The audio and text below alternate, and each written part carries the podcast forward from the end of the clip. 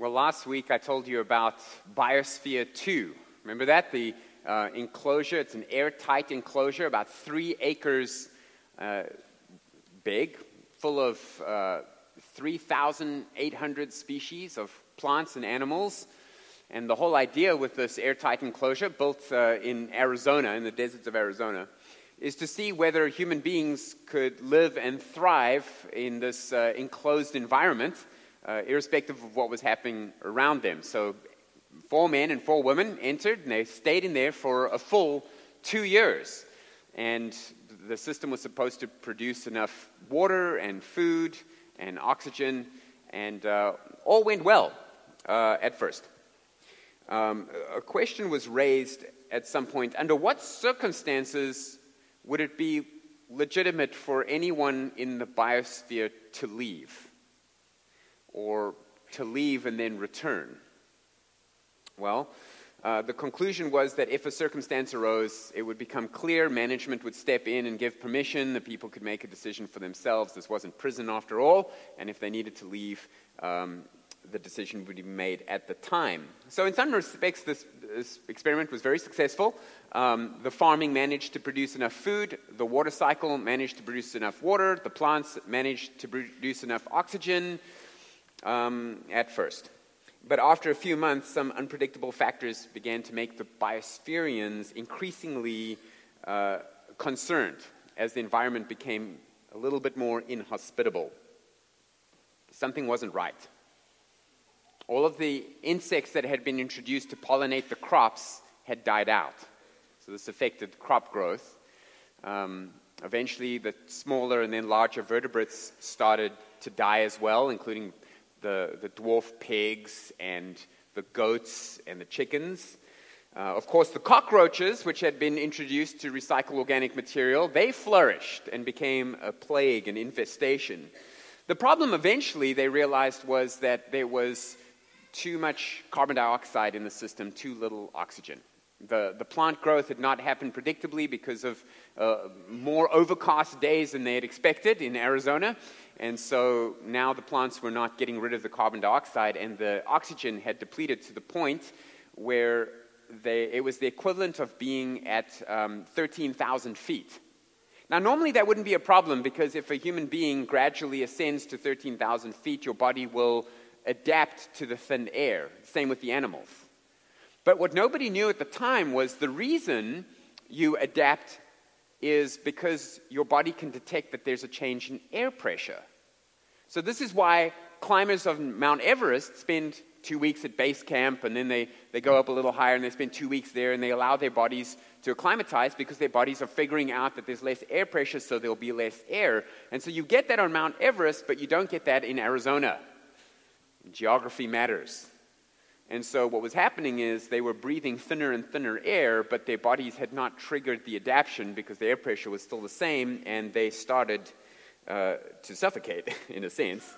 The original level of O2 was 20.9%, but after 16 months it had dropped to 14.5%. And so the people in the biosphere, these eight biospherians, they began to have symptoms. Uh, sleep apnea, where they would just stop breathing while they were sleeping. They became chronically fatigued and lethargic, uh, unable to concentrate, uh, dizzy, and so, management that was following all of this uh, was deciding what to do about it. If they interfered in any way, maybe people would consider that a failure of the experiment. Well, to their credit, the eight biospherians just endured. They knew what was happening, they knew they were being poisoned by their own uh, carbon dioxide, but they just endured and trusted management to make the right call. Eventually, management did make the right call and injected oxygen into the system. That happened twice during the experiment. And um, when the oxygen first came in, the people were described as jumping for joy, giggling, and dancing because they could finally breathe again.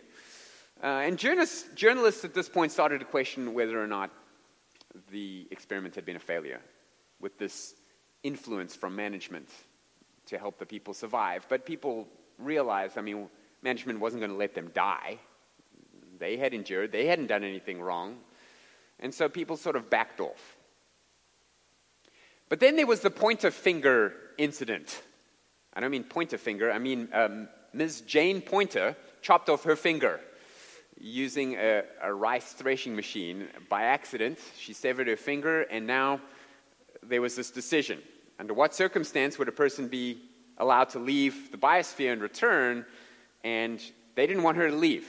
They decided to endure, and one of the, the, the doctors in the biosphere um, sewed her finger back on with a needle and thread found in the first aid kit. Well, they soon realized that that wasn't, that wasn't going to work. And so the team was faced with this dilemma. Management left the decision up to Jane Poynter and the team, and they deliberated on what to do. What she would endure this and possibly lose her finger, maybe risk her life from the infection, or were they uh, going to allow her to do the unthinkable and leave the biosphere? What would you do if you were her? Okay, well, uh, more on that later. Uh, in the meantime, turn in the days that the judges ruled Israel to the book of Ruth, chapter 1. And while you're going there, let me pose this question to you. Under what circumstances would you leave the place that God had called you to be? What would it take for you to abandon God's call to the place that He called you to be? Uh, now, if you're going to Ruth chapter 1, you'll page through the judges, and you'll remember what we saw last week in our introductory sermon that this happened during the time that the judges ruled Israel, which was a time of moral and spiritual darkness and really anarchy. Uh, the book of Judges tells us over and over that everyone does what is right in their own eyes. In other words, they're not paying attention to the revelation God had given them in Scripture, they were just doing what they thought was right kind of like most of the people in our world are operating today. They just do whatever they feel is right for them. And this led to an increasingly uh, downward spiral of desperation as people became more and more sinful. But in the midst of all of this, we have this snapshot of normality in the book of Ruth. We have this little microcosm of these few characters who as we shall see as we go through the story, know the Word of God, are obeying the Word of God, are applying it to their lives, and are being faithful to Yahweh in the midst of this chaos happening around them. And so, in a sense, the book of Ruth is this little biosphere, this little encapsulated um, system of faithful obedience. And these people are not experiencing miracles they're not getting any direct revelation from God, like the angels and the visions and the prophecies uh, of the past. They're just ordinary people getting on with their ordinary lives, being faithful to God as best they can. And that's what we saw last week. Let me read for you um, again just the first five verses to reorient ourselves. Part of normal life is tragedy, and that's where our story begins. In the days when the judges ruled, there was a famine in the land. And a man of Bethlehem in Judah went to sojourn in the country of Moab, he and his wife and his two sons. The name of the man was Elimelech, and the name of his wife, Naomi. And the names of his two sons were Mahlon and Chilion. And they were Ephrathites from Bethlehem in Judah, and they went into the country of Moab and remained there. But Elimelech, the husband of Naomi, died, and she was left with her two sons. These took Moabite wives. The name of the one was Orpah, and the name of the other, Ruth. They lived there about ten years, and both Mahlon and Chilion died, so that the woman was left without her two sons and her husband. And in the next couple of weeks, we're going to examine three responses to God's sovereignty so that your faith will be bolstered through this, that you'll be able to trust in God's sovereignty in your life. Three different responses. And we're just going to do one this week. Um, that's the first one. You could ignore it. You could ignore God's sovereignty. In a sense, try to escape it, as Elimelech does. Secondly, uh, you could acknowledge it, which we will see next week with Naomi. And thirdly, you can trust in it, the way Ruth did, where she put all of her faith in God's sovereignty. So let's look at the first response ignore it, like Elimelech. Verse 1 says, In the days when the judges ruled, there was a famine in the land. So not only is there this uh, moral distress going on around them, there's actually also this physical challenge as well, this geographical challenge. There's famine. And there's famine in the land. The land being spoken of here is Israel. This is where the Israelites are. Now, which famine it is uh, doesn't really matter, except we know that it's happening in the time of the judges. Last week we looked at a possible timeline of where to, Ruth falls, and I mentioned to you Judges 6. So let me just read for you from Judges 6 what's happening at the time just before Gideon. So the king of Moab has been killed by Ehud. Remember the fat king Eglon? Then Gideon's about to happen. In the, in the middle, we, we read this Judges 6, verse 3. For whenever the Israelites planted crops, the Midianites and the Amalekites and the people of the east, which would include the Moabites, would come up against them.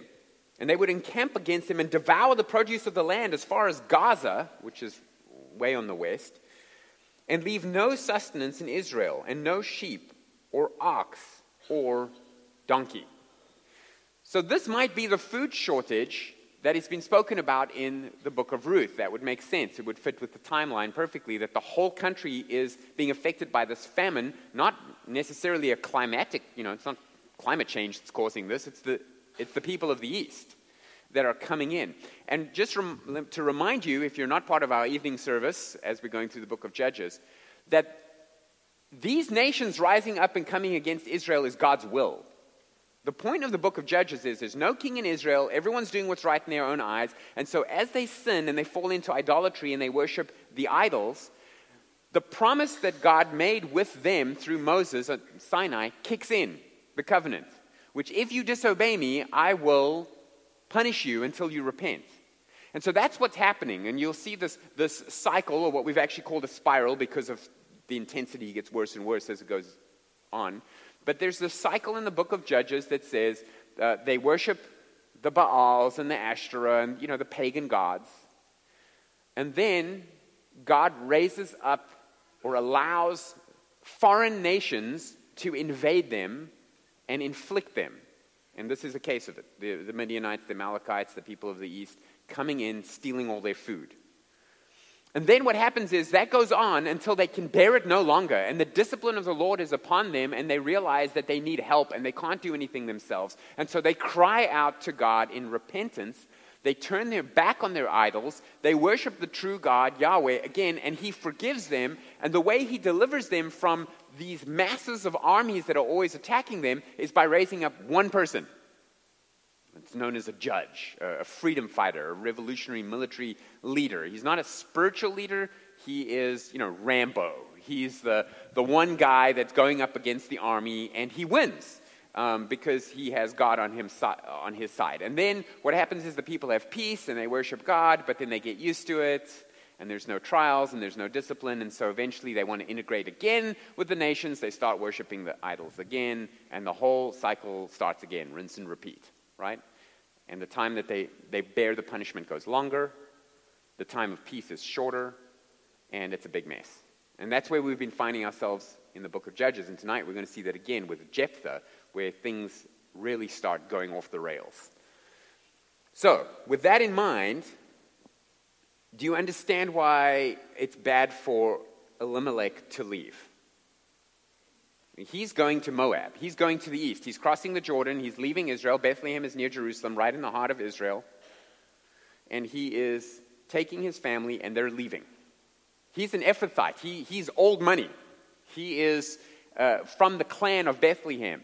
We looked at that last week. So he's one of the founding fathers, his family. You know, it's like uh, William Penn's family in Pennsylvania. You know, he's one of the founding families of Bethlehem, and he's decided, I'm done with Bethlehem, the house of bread. That's what Bethlehem means. Why? Because there's no bread.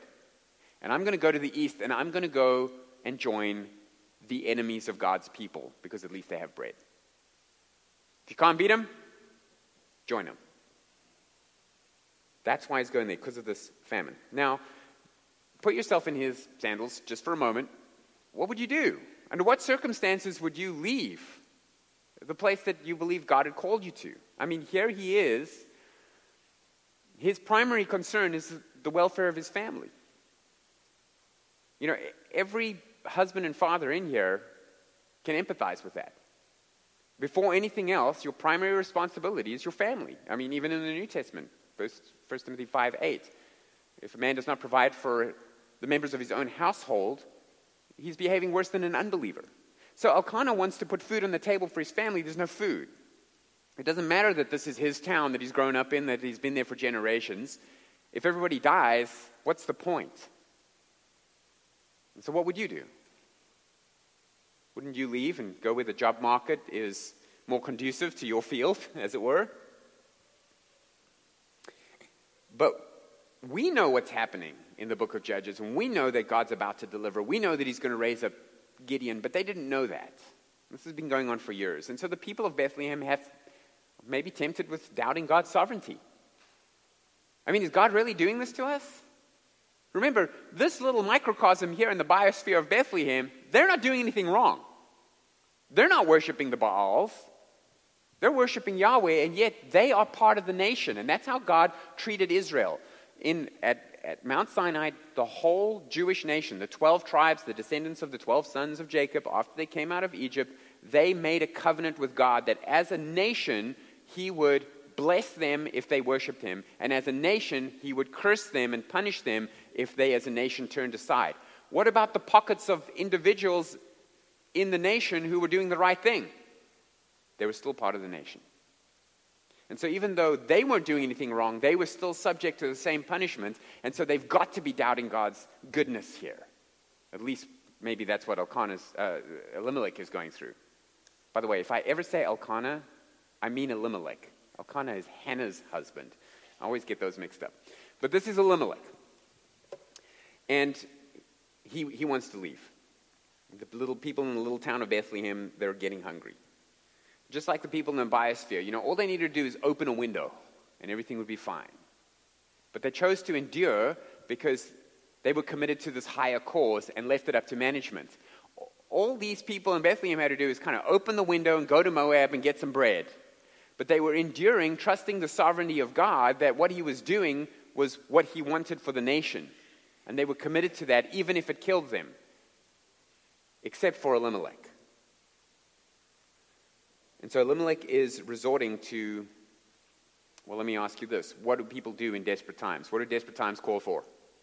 Desperate measures. Desperate and disobedient. Now, I want to be clear this is not like, let's say, a South African moving to the United States. this is not like uh, a Mexican looking for work in Texas. It is not wrong for people to move from one country to another. It's not necessarily wrong at all. But what's happening here is a theological statement. If you want, you can turn to Deuteronomy 28. I'll just show to you why this is wrong for them, for Elimelech to do this. Deuteronomy 28. And as you're going there, let me just recap the, the, the, why it's called the promised land. Remember, there's, there's no Jews, there's just people until God calls Abraham. And God made a promise to Abraham. And the promise is you're going to have a son, Isaac. I'm going to make him a great nation, the Jewish people, through Jacob, his 12 sons, and all of their offspring. And he even tells Abraham, I'm going to take them into Egypt for 400 years where they're going to suffer, and then I'm going to bring them out. So that's all part of the plan. And through this group, this nation, this, these descendants of Abraham, Isaac, Jacob, and the 12 tribes, through you and your family, I will bless all the families of the earth, which is why we can be saved as Gentiles. So that was the plan all along. And part of that promise was not only you're going to have a son, I'm going to make him a great nation. Part of that promise was, I'm going to give you and your descendants a slice of real estate, a land. And he tells him where the borders are, and it's the land that we call today Israel and Palestine. They just called it Canaan. That's what it was called at the time. I'm going to take you to Canaan, and I'm going to give you Canaan.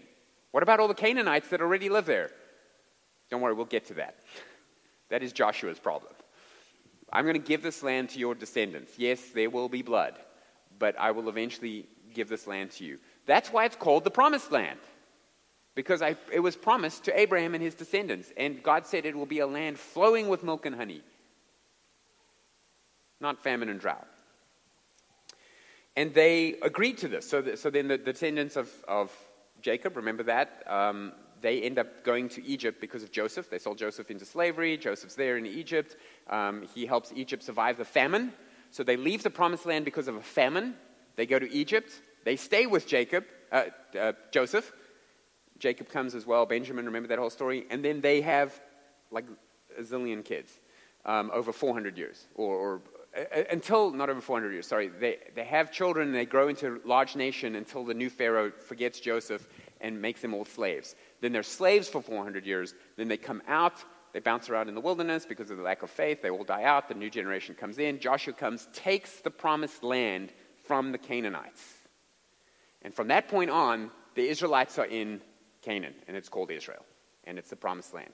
But before they go in, they're on the plains of Moab, looking in across the Jordan, on, let's say, Mount Nebo, and they, where they can see the whole land.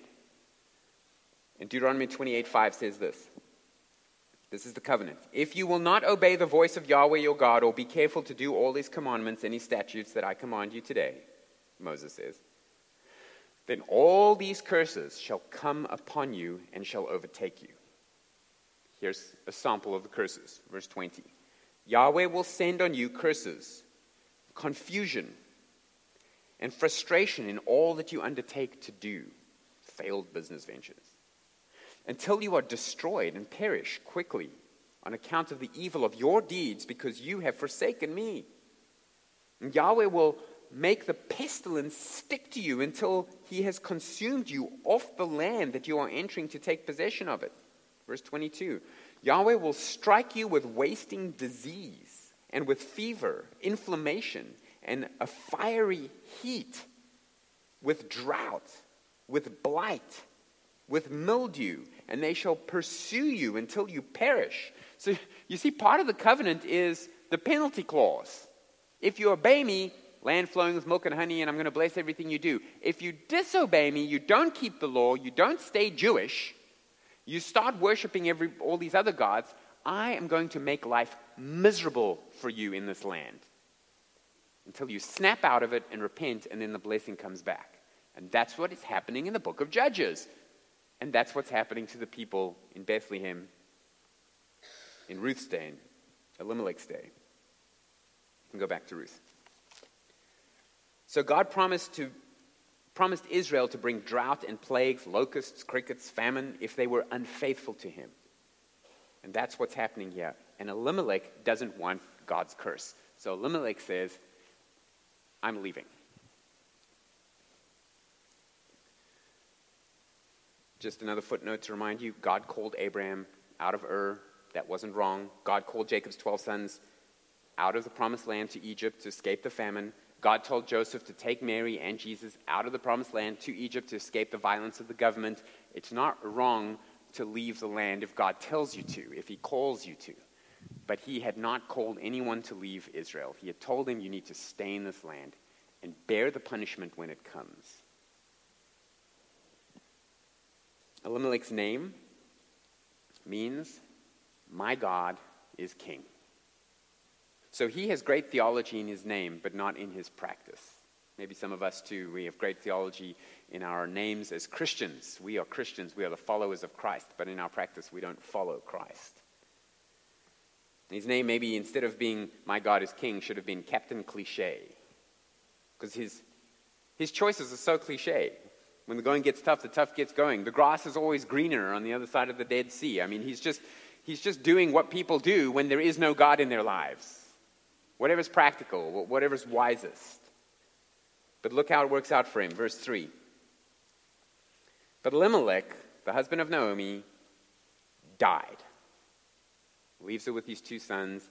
They have wives. They don't have children with these wives. They stay there 10 years. Then, verse 5 both Mahlon and Chilion died. So the woman was left without her two sons, without her husband. If your plan is to escape the judgment of God so that your family survives, a 75% attrition rate is not good odds. It didn't work. Now, why did they die? Think about that for a moment. Don't call out because you might have the wrong answer. They leave God's will, they go to Moab, they end up dying anyway. Why did they die? And your first instinct might be to say, God is judging them for leaving the land. I don't think so. I think they died because it was their time. And if they had stayed in Israel, they would have died. And if they left Israel, they would have died. And no matter what they did, they would have died. Because God had decided which Israelites were going to die during this phase of punishment, and it had to be severe and it had to be a number of people. And God chose who they were, and crossing the river didn't help.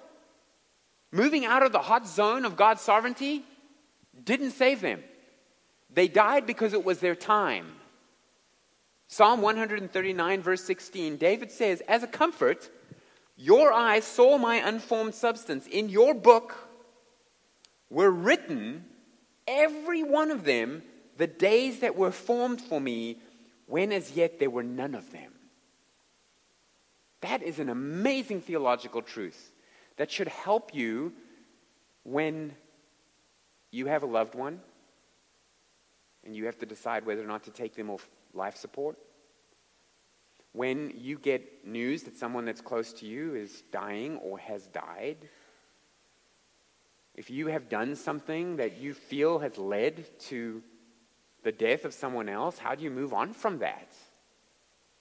You know, you hear these stories of people who have driven the, backed up the car and killed their own child accidentally, and how they just, how do you move on from that? Of course, there's all the consequences that go with that, but you, you need to cling to this truth that nobody dies before their time. And nobody lives longer than the time God's assigned to them.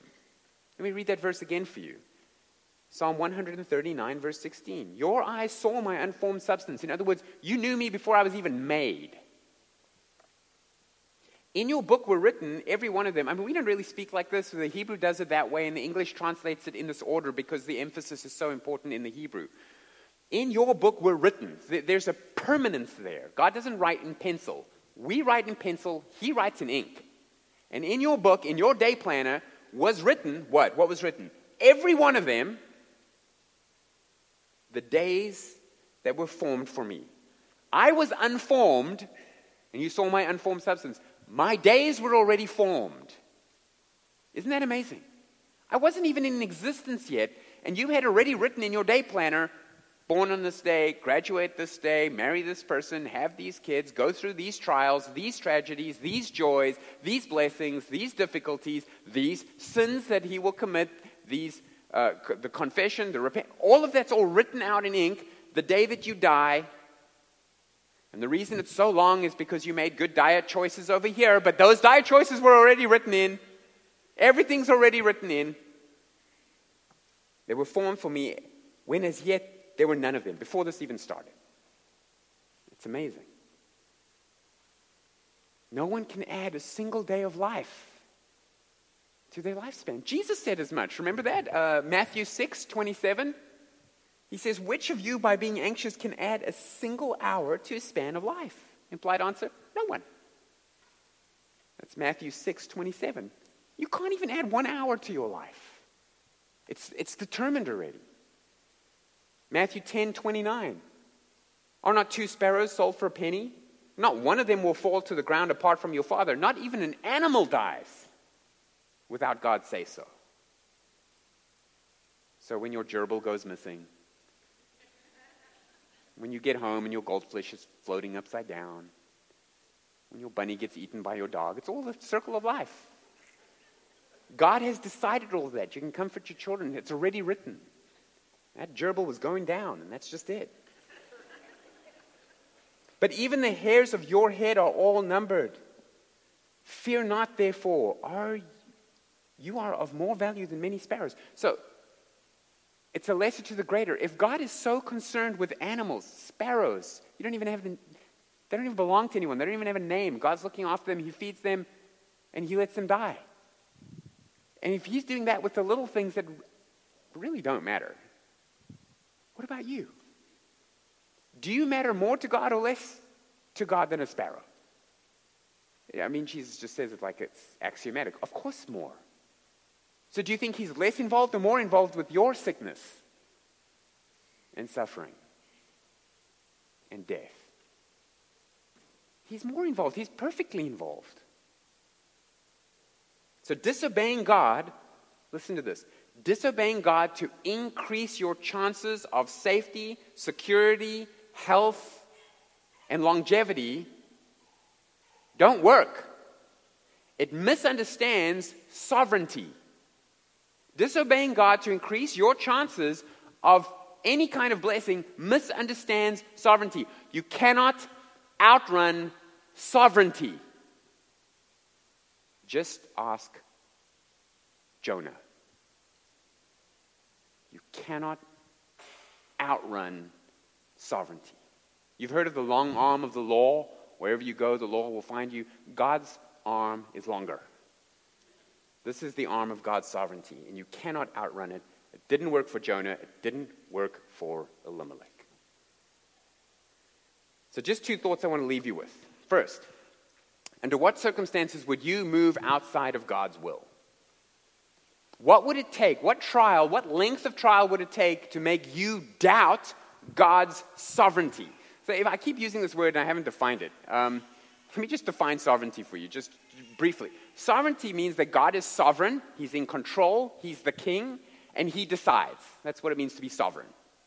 There's no parliament, there's no voting, there's no democracy. There's, it's, sovereign means you're in charge. So when we talk about the doctrine of God's sovereignty, it's the doctrine, the kingliness of the king, the powerfulness of the, the potentate. He, he he decides and he makes it happen. And there's nothing we can do about it. And that is a doctrine taught throughout Scripture. I mean, you can start on page one and just read. He makes what he does, he chooses who he chooses, he does what he does. The nations have an uproar, Psalm 2 tells us, and he just laughs at them. Really? That's sovereignty. So when God says it's your time, there's the only person you can talk to about that is God. And we actually have a case of that in Scripture, don't we? We have it where um, uh, Hezekiah. Isaiah comes to Hezekiah and says, You're going to die. Put your house in order. And Hezekiah just begs God for more life. And God grants him another 10 years. And guess what he does during that time? Undoes his entire legacy. He's like the best king Israel's had, except for the last 10 years of his life. And so the lesson we learn from that is just when God says go, just go. Just go. Don't ask for more time. You can only mess it up. If you're doing well, quit while you're ahead, you know? That's a different sermon. And you might say, well, how do I know that God's called me here? To a place, to a job?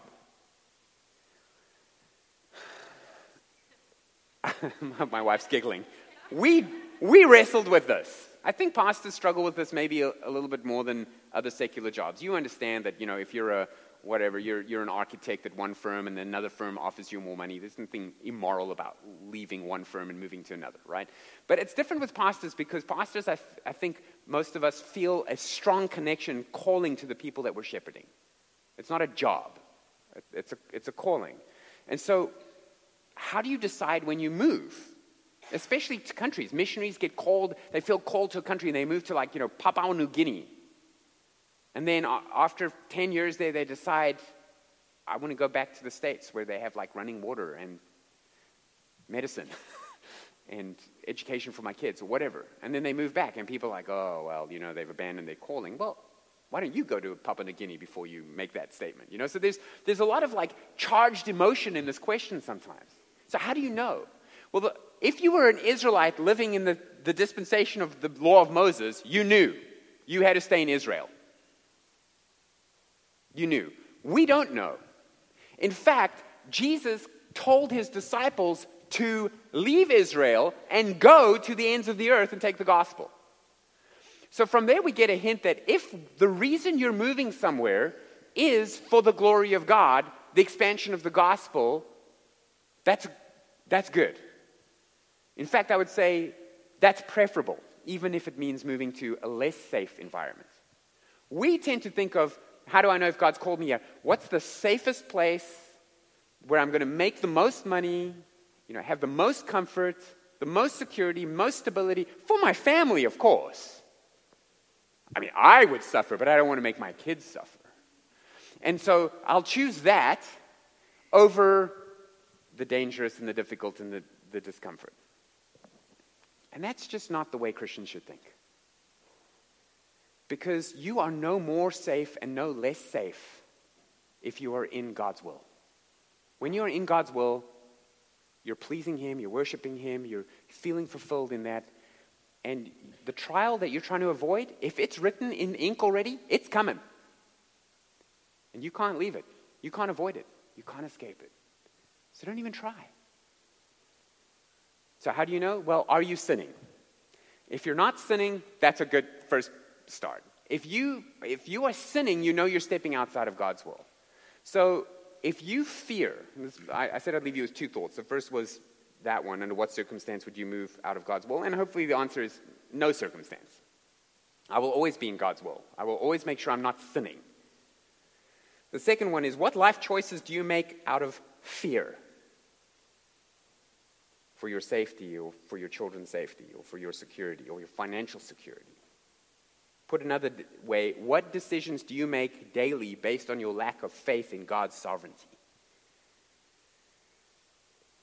This is something we had to deal with a lot in South Africa because the crime rate is so high, the, the violent crime rate. There were a number of people in our church that had been hijacked at gunpoint, a number of people in our church had had intruders come into their house at night. A pastor down the road, he and his wife had been tied up while people robbed their house.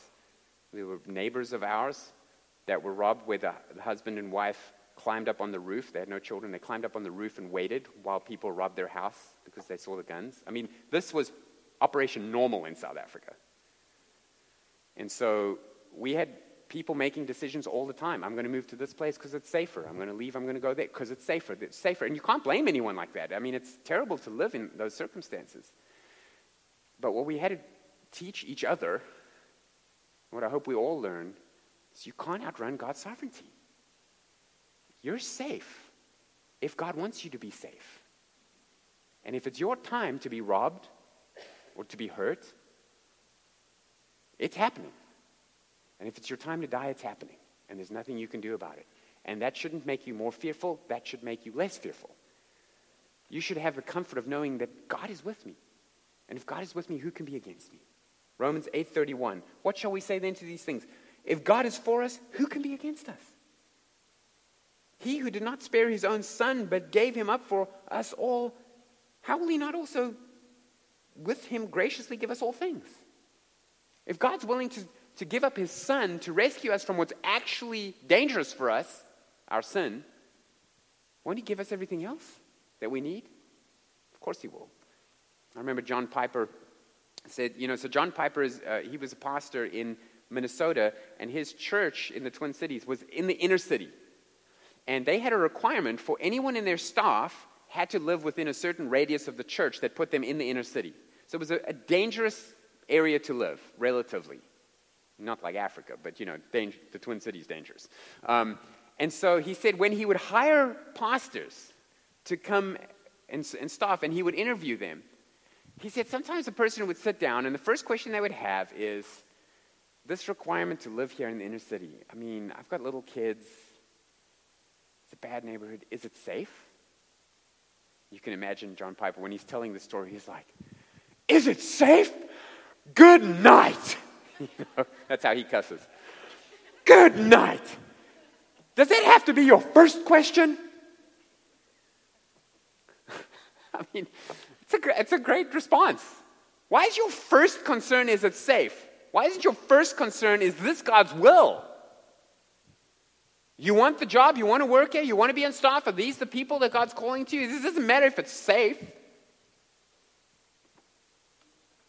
So ask yourself this Is God in control? If you're making daily decisions based on the fear that you have, I don't want my children to be hurt. I don't want my children to be put in danger. I don't want my children to have to go through this. I don't want my wife to have to go through this. I don't want to have to go through this.